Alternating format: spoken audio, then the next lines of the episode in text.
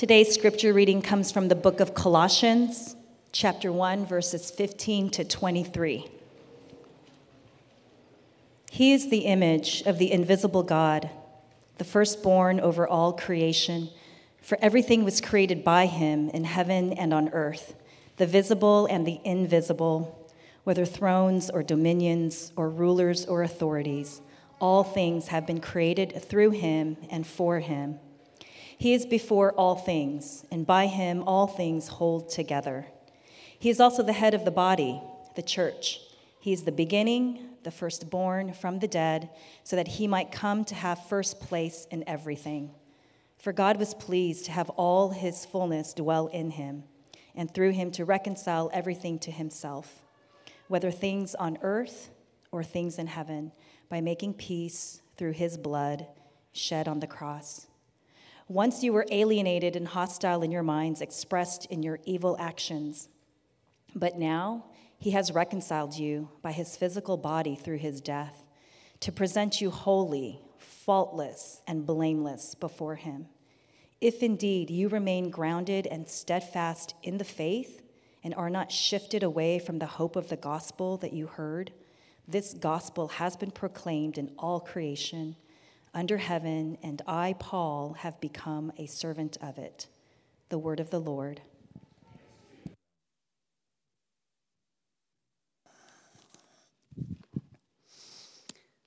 Good morning, everyone.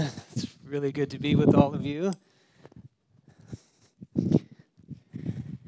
My name is Eric, and I'm one of the Pastor Erics here at Trinity, and it's a joy.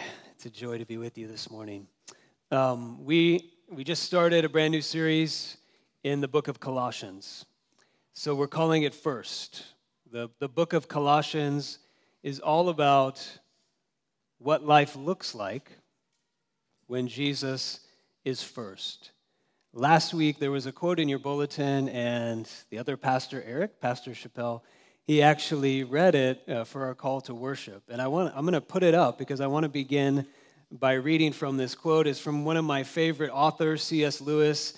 J.R. Tolkien was already mentioned. Those are two of my favorite authors in the world.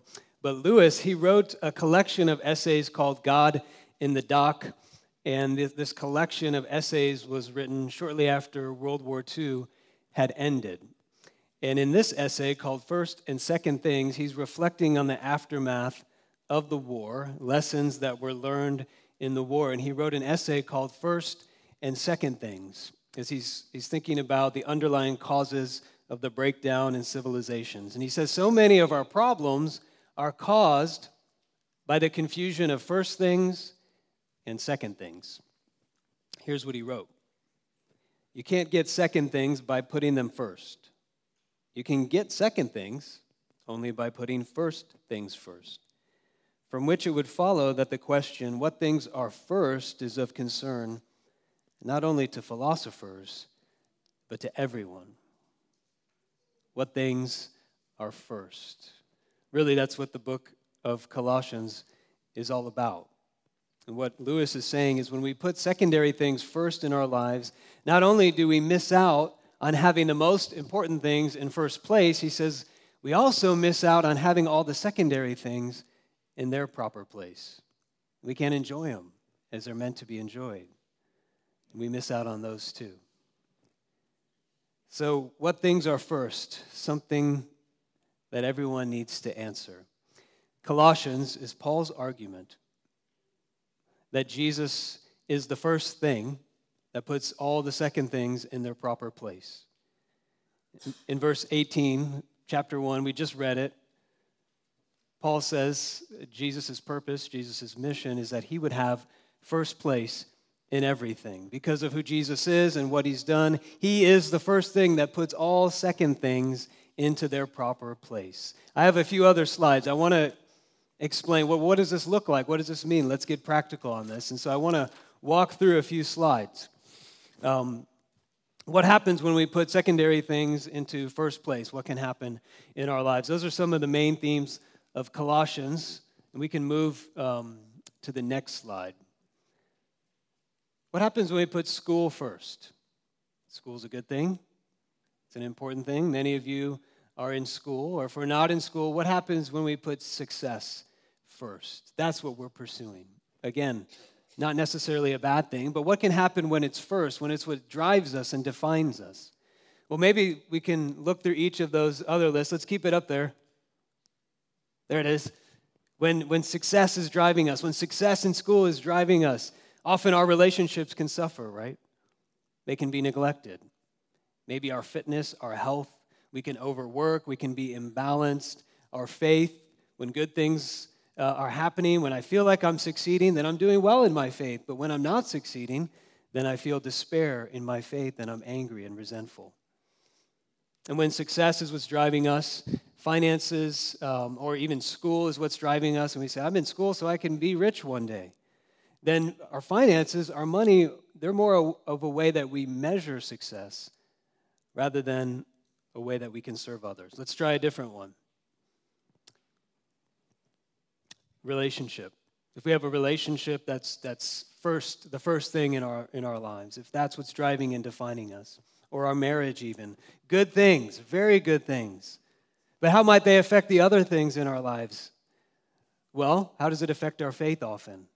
Our relationship with God is centered around God. When are you going to provide for me that right person? Or when are you going to make my spouse right if there's issues in our marriage? Our personal well-being, depending on how our relationship is going, we're up and down, even in the sense of our own personal well-being. In our work can suffer if our relationship is off. Work can be a way that I'm proving myself to the other person. It says, look what all the things that I'm doing for you, so you can earn their approval and their love. Or friends and hobbies. We don't invest in other people. That one person bears the full weight of our relational needs when they're first, when they're the first thing. One more example, approval and acceptance. If approval and acceptance of others is what's driving us, then in our work, we're not looking to serve other people, we're looking to gain their approval. And so when things are going well and we feel approved, it's great, but when we receive criticism, then we're crushed by it. Even it can affect our faith if approval is what's driving us. If that's the first thing, we wonder always, have I done enough to please God? Have I earned his approval? We're always living in a state of doubt and insecurity. It can affect even our leisure, our hobbies. We don't do what we want to do. We do what other people think is cool, so they'll think we're cool and we'll be approved by them. And then our time for self can suffer because I'm always doing for others, so I'll be accepted and approved. Not taking time for myself. These are just examples of what happens when things are out of order or disordered in our lives. Paul says the way to find order, the way to find the proper place of all these secondary things is to place Jesus as first place in everything. Now, in Paul's culture, in Paul's time and in day, to say that Jesus is the first thing above all other things is a very bold claim, it's a very audacious claim, and it can feel like a very offensive claim to us. Because we say some of the things that they were saying in that culture as well. Jesus can be your first thing, but maybe he's not mine. We should all have our own right to choose what's first in our lives. But this passage that we just heard read, it's Paul's way of showing the Colossians, it's his way of showing us that Jesus isn't one among many first things to choose from. He is the first thing. And in order to convince us that this is true, did you notice the genre of what we heard? It's reflected, you could miss it. It's reflected in the way it's printed in the bulletin, or if you're reading it in your Bible, maybe you can see the way it flows. This is a hymn. This is a poem. Scholars, they're not sure whether this was a hymn that was sung in many churches, or maybe Paul wrote this hymn, or maybe he adapted this hymn and he rewrote it in order to make this point, that Jesus is first of all. He wasn't writing an argument for it. He wasn't arguing against all these other first things in our lives. He wrote a song. He wrote a hymn. He wrote a poem to show us that we would want Jesus to be first in our lives. He wants to stir within us a song, so that we would want this. Here's what will happen in your life. Here's what will happen in the lives of others. Here's what will happen in the whole world and everything when Jesus is first. He sings a song about it. We're going to walk through this passage looking at 3 points. Jesus in the beginning, Jesus and the end, and Jesus and now. So first, Jesus in the beginning. These questions, what do I put first in my life? Why should I give Jesus first place? Those are big, massive questions, as big as they get. Where do we start? Whenever you're starting a big project, whenever you're writing a paper, if you're in school, or if you still have to write papers, whenever I'm writing a sermon, often the hardest part is just staring at that blank piece of paper, that blank computer screen. Like, where do I start? How do I get started on this? In verses 15 through 18, Paul is saying, start with Jesus. Look at Jesus. He's the first picture we should look at. He's also the first word we should read.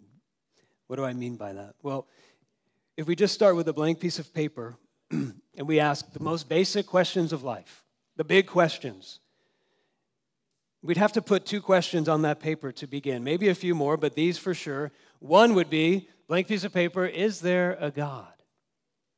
If so, what is this God like? And number 2 might be, what does it mean to be a human being? What does it mean to be human? What does it mean to be fully human and alive? Those 2 questions are closely related, right? If there's a God and he's a creator, then he's a designer, then he's the one who informs our answer to the question of what does it mean to be a human being? He would be the authority and guide on that question. And the flip side, if there isn't a God, then we would need to find our purpose and figure out what it means to be human apart from him. But when you try to answer these big questions, there's a huge problem. Many would say this is an insurmountable problem. It's the most difficult part of answering these big, important questions, which is what? These answers are invisible to us. We can't just go out there and say, here's the answer. Look over there. The answer is self-evident. So if God is there, why does he seem so hidden to us? Why doesn't he lay it out there for all of us to see? This is who I am. This is what I'm like. This is what it means to be a human being. Where is God and why is he invisible to us? If there's a grand purpose to human life, why is it so elusive? This is a part of the great conversation. Human beings have been asking these questions for all of human history. But wouldn't it be so easy if there was a visible answer to these questions, if we could say, look, see, right there is the answer. In verse 15, it says there is a visible answer.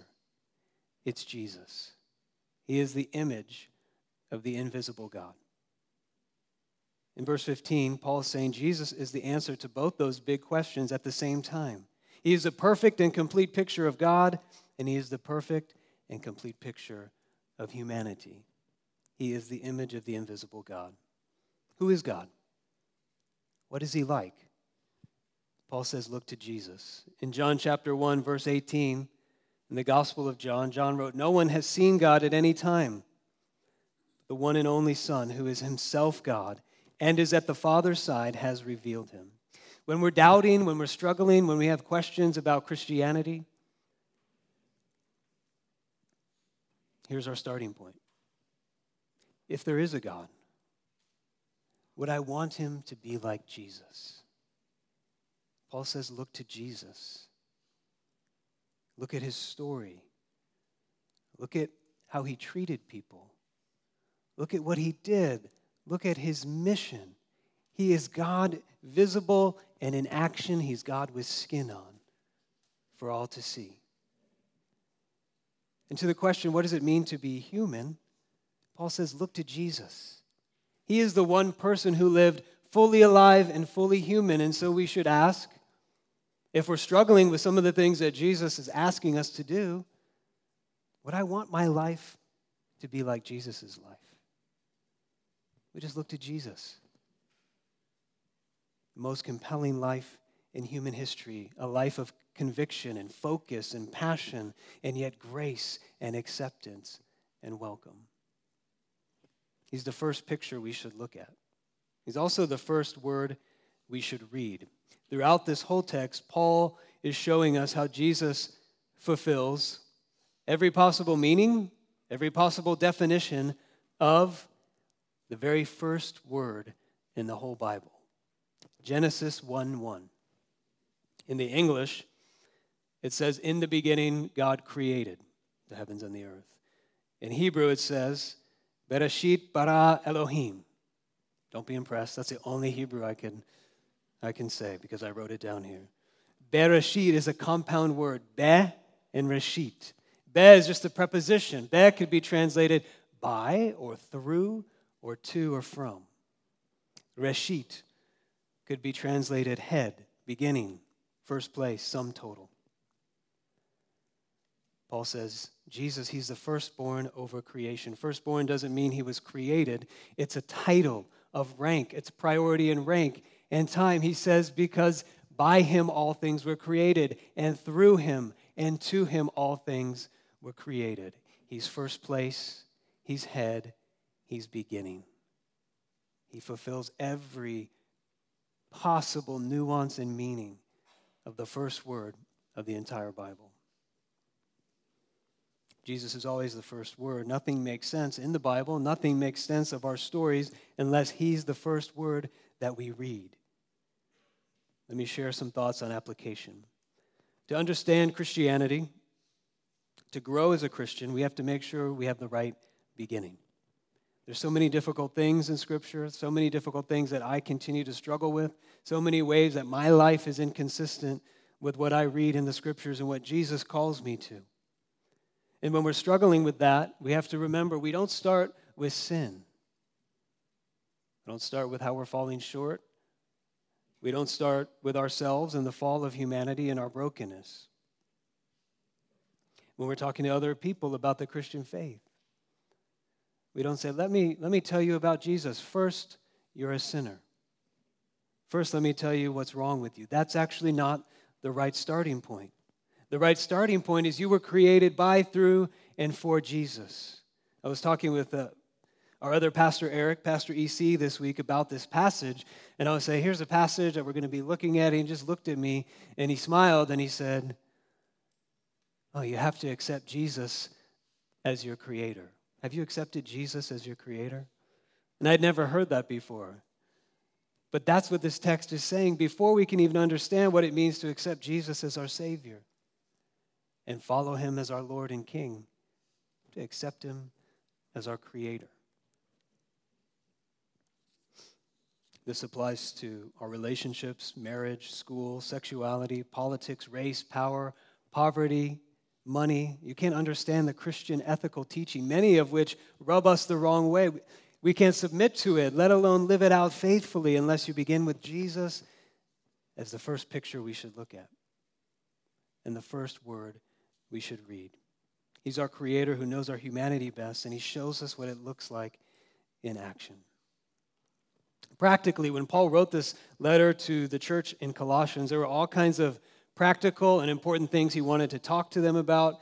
He wanted to talk to them about their marriages. He's going to get to that. About their work. He wanted to talk to them about their parenting, about their anger issues, about sexuality. He was going to get to all that later, but he said, before we get to all that, we need to zoom out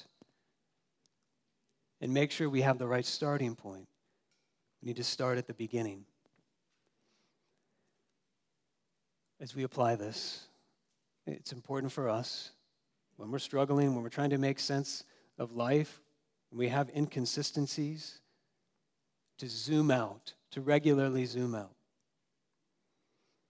and to remember, I'm not first. I don't begin with me.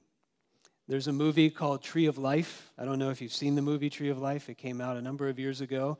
It's one of these movies that you either think is awesome or you think is weird and you hate it. And I'm on the awesome side. I was watching it with my wife, Amelia, and my brother and his wife. And after the first 20 minutes, I was the only one left watching it. So you'll love it or hate it if you go check it out. But at the very beginning of the movie, there's a voice. And the voice says, "Where are you, Lord? Answer me." And then the next scene, it's the scene that is just so, it's a crazy scene. It starts essentially with the Big Bang. Okay, this movie is coming from a theistic evolutionary standpoint. So it starts with the Big Bang. And then for 16 minutes, it shows the creation of the cosmos, shots of galaxies. You know, that's like 10 or 12 minutes. You're hearing music and you're hearing the shots of space. And then all of a sudden, things happen on this planet. And you're watching a dinosaur, and it's so random. And then the dinosaur dies. And then it just keeps going on forward until you get to the scene of the ocean, and you get to this family living in 1950s Texas and into their lives. I love that scene.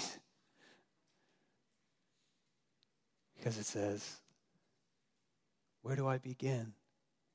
I begin by zooming out and realizing Jesus is Lord. He's the beginning. Everything changes when I look at things through that perspective. It's radically humbling because it means that Jesus is saying to us, you're not first. I'm first. Fulfillment will never come when we live our lives by, through, and for ourselves. But it's radically freeing too, because if we hear what Jesus is saying to us here, he's saying, I made you. You were created by me, through me, and for me. I hold you together every day, every second. I know you. I know how your life is made to work. Stop trying to be the center of the universe, the Lord of your life. That's my job. Be radically free. Jesus is the beginning. He's also the end. And what do I mean by the end? There's at least two meanings of the word end. End is like the end of a story, the finish, the conclusion of a story. It's also, end can mean the goal or the purpose of something. Resurrection, Paul says in this text, shows us both the finish line and the purpose for Jesus, and the finish line and the purpose for us. What is Jesus' end? If you look at the text again, everything that Paul says about Jesus as creator is paralleled here with what he says about Jesus as restorer, as resurrected. He is at the beginning of all things, and he is the end of all things. Look at the parallels with me. He says, Jesus is the firstborn of all creation. And then in verse 18, he says he's the firstborn from the dead. In 16 and in 17, he says everything was created in, through, and to him or for him. In verses 18 through 20, it says that he has reconciled everything to him so that he might have first place in everything, and through him God reconciled all things to himself. It's the same exact prepositions. He's the firstborn of creation, in, through, and for him all things were created. He's the firstborn from the dead. He's the resurrected one. And in, and through, and for him will all things be restored. His resurrection from the dead is the beginning of the end of sin and death and sorrow and evil.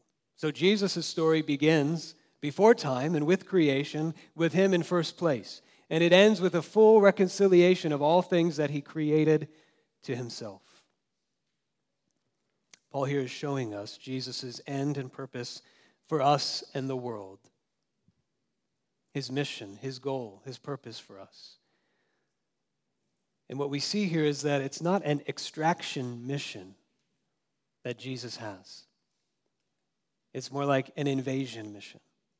An extraction, if you've seen the movie Black Hawk Down or these other movies where in Black Hawk Down, they're going into Somalia and they're rescuing these prisoners of war.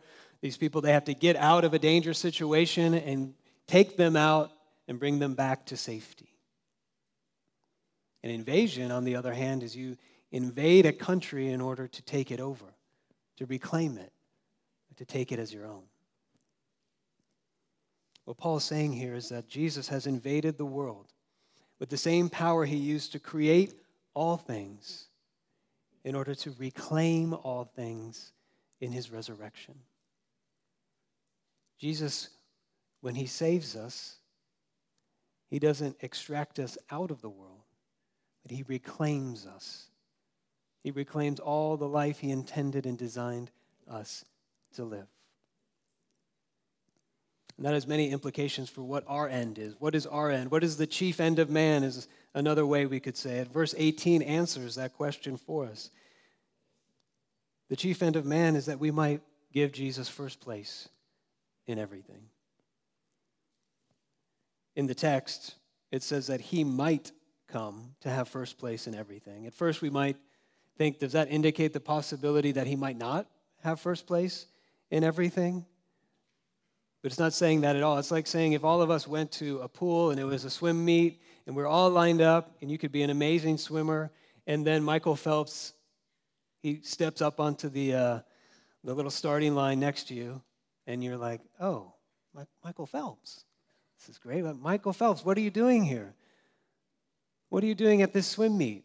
And he might say, well, I've come that I might have first place in everything. And you're like, okay, he's going to get it. There's no one that's going to challenge him. That's what Paul is saying here. Jesus' end,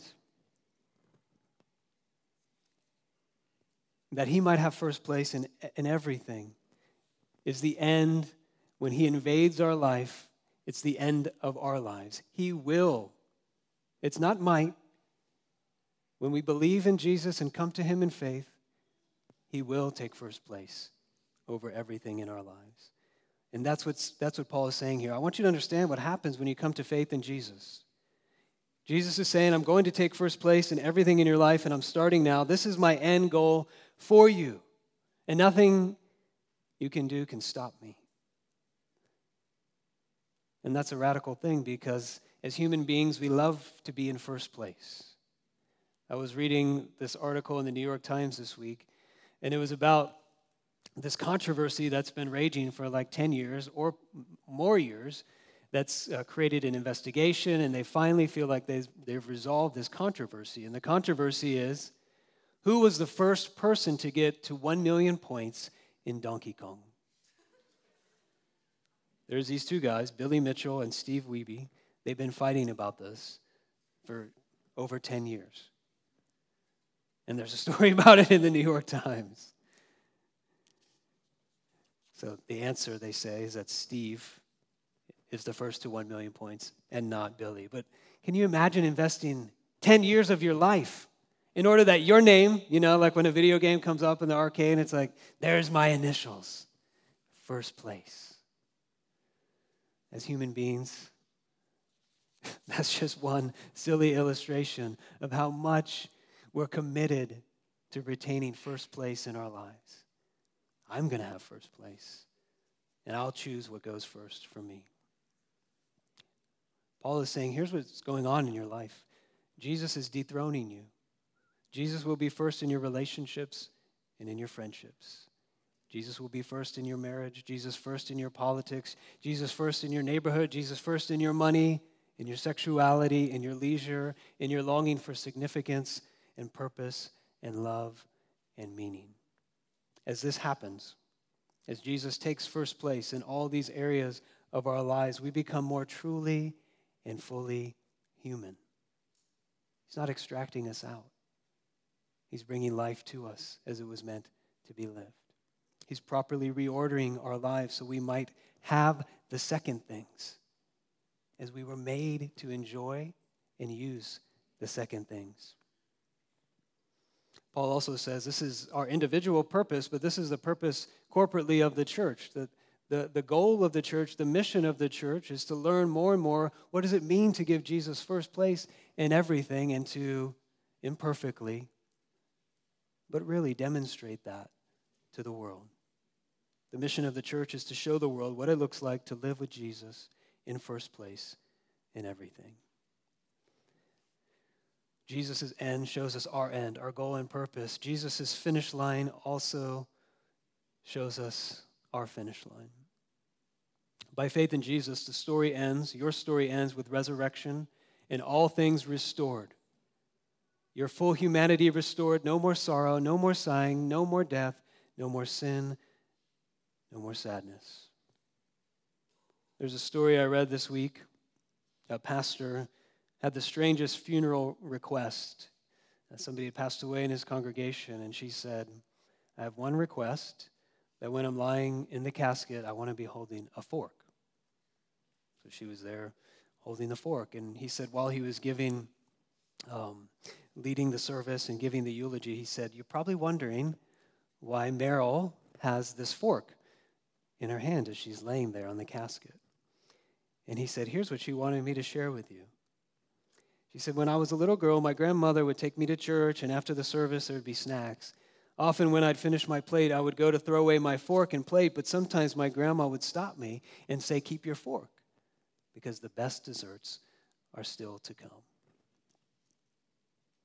So she said, I wanted to be buried with a fork, because I believe, just as my grandma told me, the best is still yet to come. The best is still yet to come. Jesus will be first. Our full humanity will be restored. We will glorify and enjoy God forever. That's where Jesus is taking us.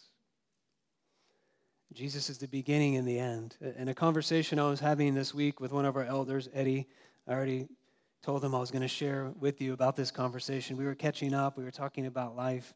And I was asking him about his work as an attorney and how he handles the stress and the really difficult cases. And then he said to me, here's what I've learned. I'm not in control, and this is not the end. And when he said that, I was like, dude, you just preached my whole sermon for me. I'm not in control, and this is not the end. Because Jesus is the beginning, and Jesus is the end. Do you see what Jesus is saying to us here? He's saying you don't have to fix everything, not even yourself. You can't. I am fixing everything. I am taking first place in everything, so everything is ordered rightly. I will take first place in everything. That's how the story ends. So now, learn to give me first place in your life now, in everything. Jesus is the beginning and Jesus is the end. Lastly, let's talk about Jesus and now. Paul moves from the song and the hymn about Jesus. He shows how this becomes more and more a part of our lives in verses 21, 22, 23. In verses 21 and 22, he says, you were this. And then in verse 22, he says, but now this. I want to look at the were and the now. Jesus and the now. Here is where Paul is addressing this reality.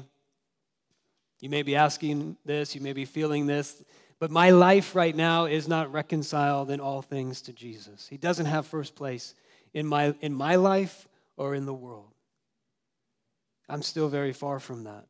The world seems so very far from being restored, from being aligned to Jesus' purposes. Why? Why are we so far from that? Why is it so hard for us to experience that? Paul says in verse 21, it's because of our alienation. He says it's because of our alienation and our hostility. Look at verse 21 with me. I want you to notice the logic here. It's important. It says, once you were alienated and hostile in your minds, expressed in your evil actions. You see what he's saying here? He's saying the problem isn't, like we often think about it, the bad things you're doing. It says there's a root where those actions come from. It's not the bad things we do are an expression of an inner alienation and hostility. The solution then is not to stop and do the right thing, to do more good things than bad things. That's not the message of Christianity. The alienation and the hostility needs to be dealt with. Only then will our actions change. Paul says you were alienated. The sense of alienation, what does it mean to be an alien? What does it mean to be an alien in the world, in our earth, in our lives? Alienation is a sense of not belonging, of being separated, of being estranged. It's that feeling of being on the outside, of missing out on something on the inside, always feeling on the outside of it. If you've ever gone on a long-term visit to another country, or if you've come here from another country, you know what that feeling and that experience of alienation is like. The language, the customs, and the culture, the food, how people act, and the jokes they tell. You always feel like you're on the outside of what's going on the inside. Paul says that's what it's like to be a human being in the now. Feel like we're alienated. There's something on the inside that we're missing out on. I heard a powerful illustration of this. It was about a seashell. You get a seashell, one of the big ones. You take it with you, take it home, and you listen to it, and you hear the roaring of the waves, and you hear the sound of the ocean. And that echo of the ocean, the sound of the waves, that won't go away unless that shell is placed back into the ocean. It's filled up with the actual ocean itself. I thought that was a very powerful illustration of our own alienation. That we are restless people. We are unfulfilled. We're looking to fill our void. Paul says that is what it means to be alienated until you are full in Jesus. So we're alienated, but we're also hostile in mind. Paul's talking about living with our mindset against putting Jesus in first place. And the way that it goes is the more that we fight against putting Jesus in first place, the more we feel alienated and estranged from our humanity. The more we experience a sense of estrangement, the more we fight against it.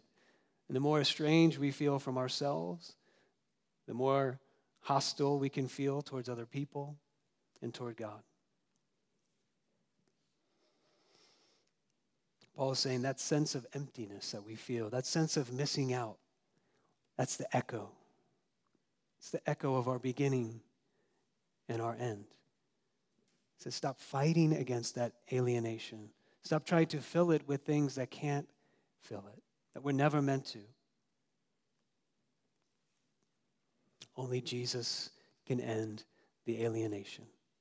He can end our hostility and change our actions. How? How does he do it? Paul says it's about reconciliation. Reconciliation on the cross. Imagine this. I grew up in Florida, in Jacksonville, Florida, so I was a total alien to California when I moved here in 1999. And imagine if every time I was getting into a conversation with a Californian, I would say, what's up with this place? There's traffic everywhere. People keep driving everywhere. The traffic is terrible and it's horrible. There's smog still here. Come on, smog. There's no southern hospitality. People are just so busy. They're in a hurry. Their neighbors don't talk to each other. What is wrong with Southern California? You call that barbecue? That is not barbecue. You don't have any real barbecue here. There's not any trees here. The Lakers, yeah, they're never going to be any good again. The Dodgers will never win a World Series. You guys are getting mad at me, right? That's the point. At a certain point, you get violent. You say, then why don't you just leave? Or if you don't leave, I am going to kick you out of here because you don't belong here. And if it went even further than that, imagine if I'm saying, I don't believe in the laws of California. I'm going to break all the laws of California. These are dumb laws. They have a horrible government here. I'm working against every way that Southern California works. Or if I came into your house, same thing. I start criticizing all the decorations. I say, that picture, that's horrible. It shouldn't even be there. Why do you have that couch? That's ridiculous. It's really messy over there. Yeah, oh, this is a non-shoes house? Well, I always wear my shoes in a house. And you would say, we're going to get violent here. You need to get out of my house. Colossians says, we're in Jesus' house. We are in Jesus' country. We are living hostile to his laws, to the customs, to the way that things were created to work in Jesus' house and country. We're the guests. We're the strangers. He's the owner. He's the king. And at root, sin is acting like we are lord over what is rightfully his. And that's where all the disorder and disintegration comes from in our lives. We deserve to be cast out. We deserve to be thrown out. We deserve to be the recipients of a violent tossing out of Jesus' rightful home.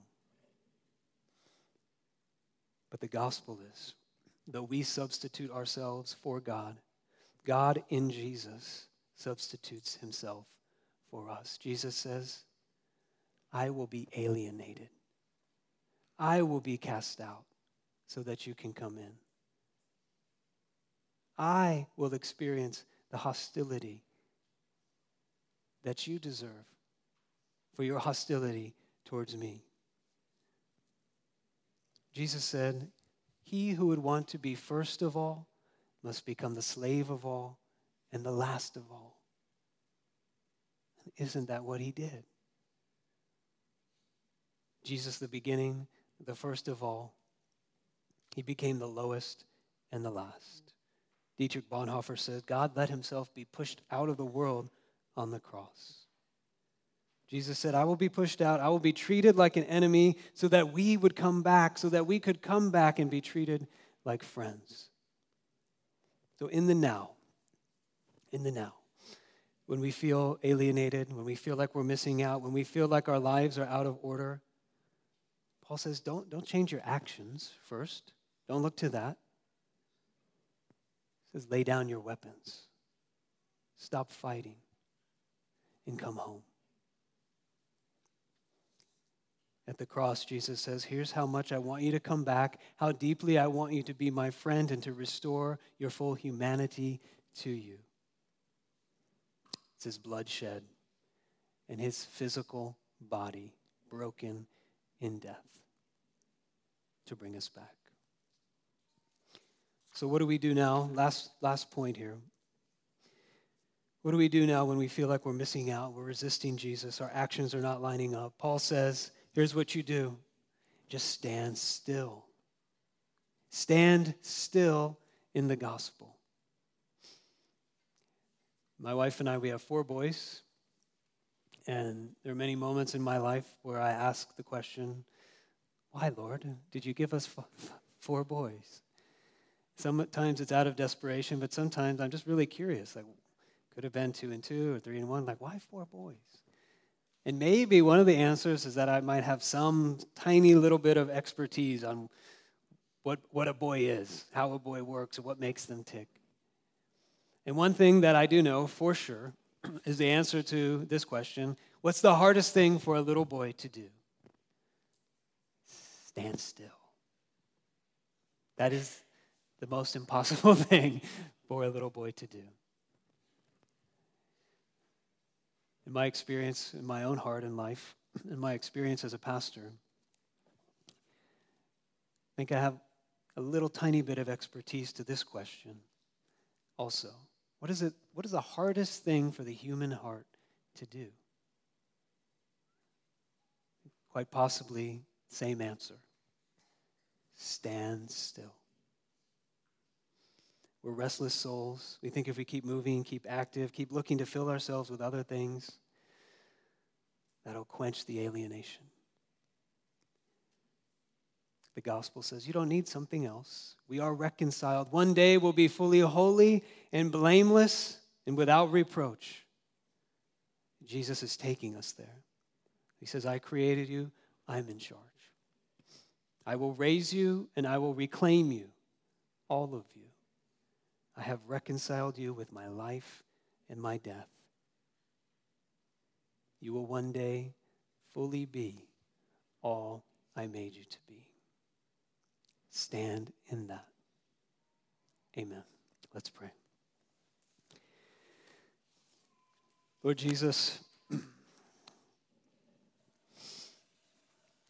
you are the starting point.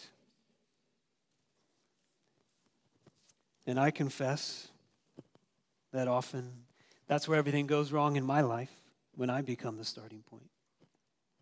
And I know that plays out for many of us and for all of us. We struggle to give you first place in one thing, let alone everything. And so I pray this morning as we are hearing your heart for us, to reconcile us, that you have done everything already. And one day we will be fully enjoying the benefits of your reconciling work for us. I pray for all of us. Maybe there's one thing you're putting on our heart, one area of our life where we're resisting. Help us lay our weapons down and help us run to you, knowing that you know what's best, you want what's best, and only by your power, your resurrecting power, can we enjoy life, can we live life as we were meant to, for your glory and for our joy in you. Work it deeply into our souls and help us stand in that. In your name we pray. Amen.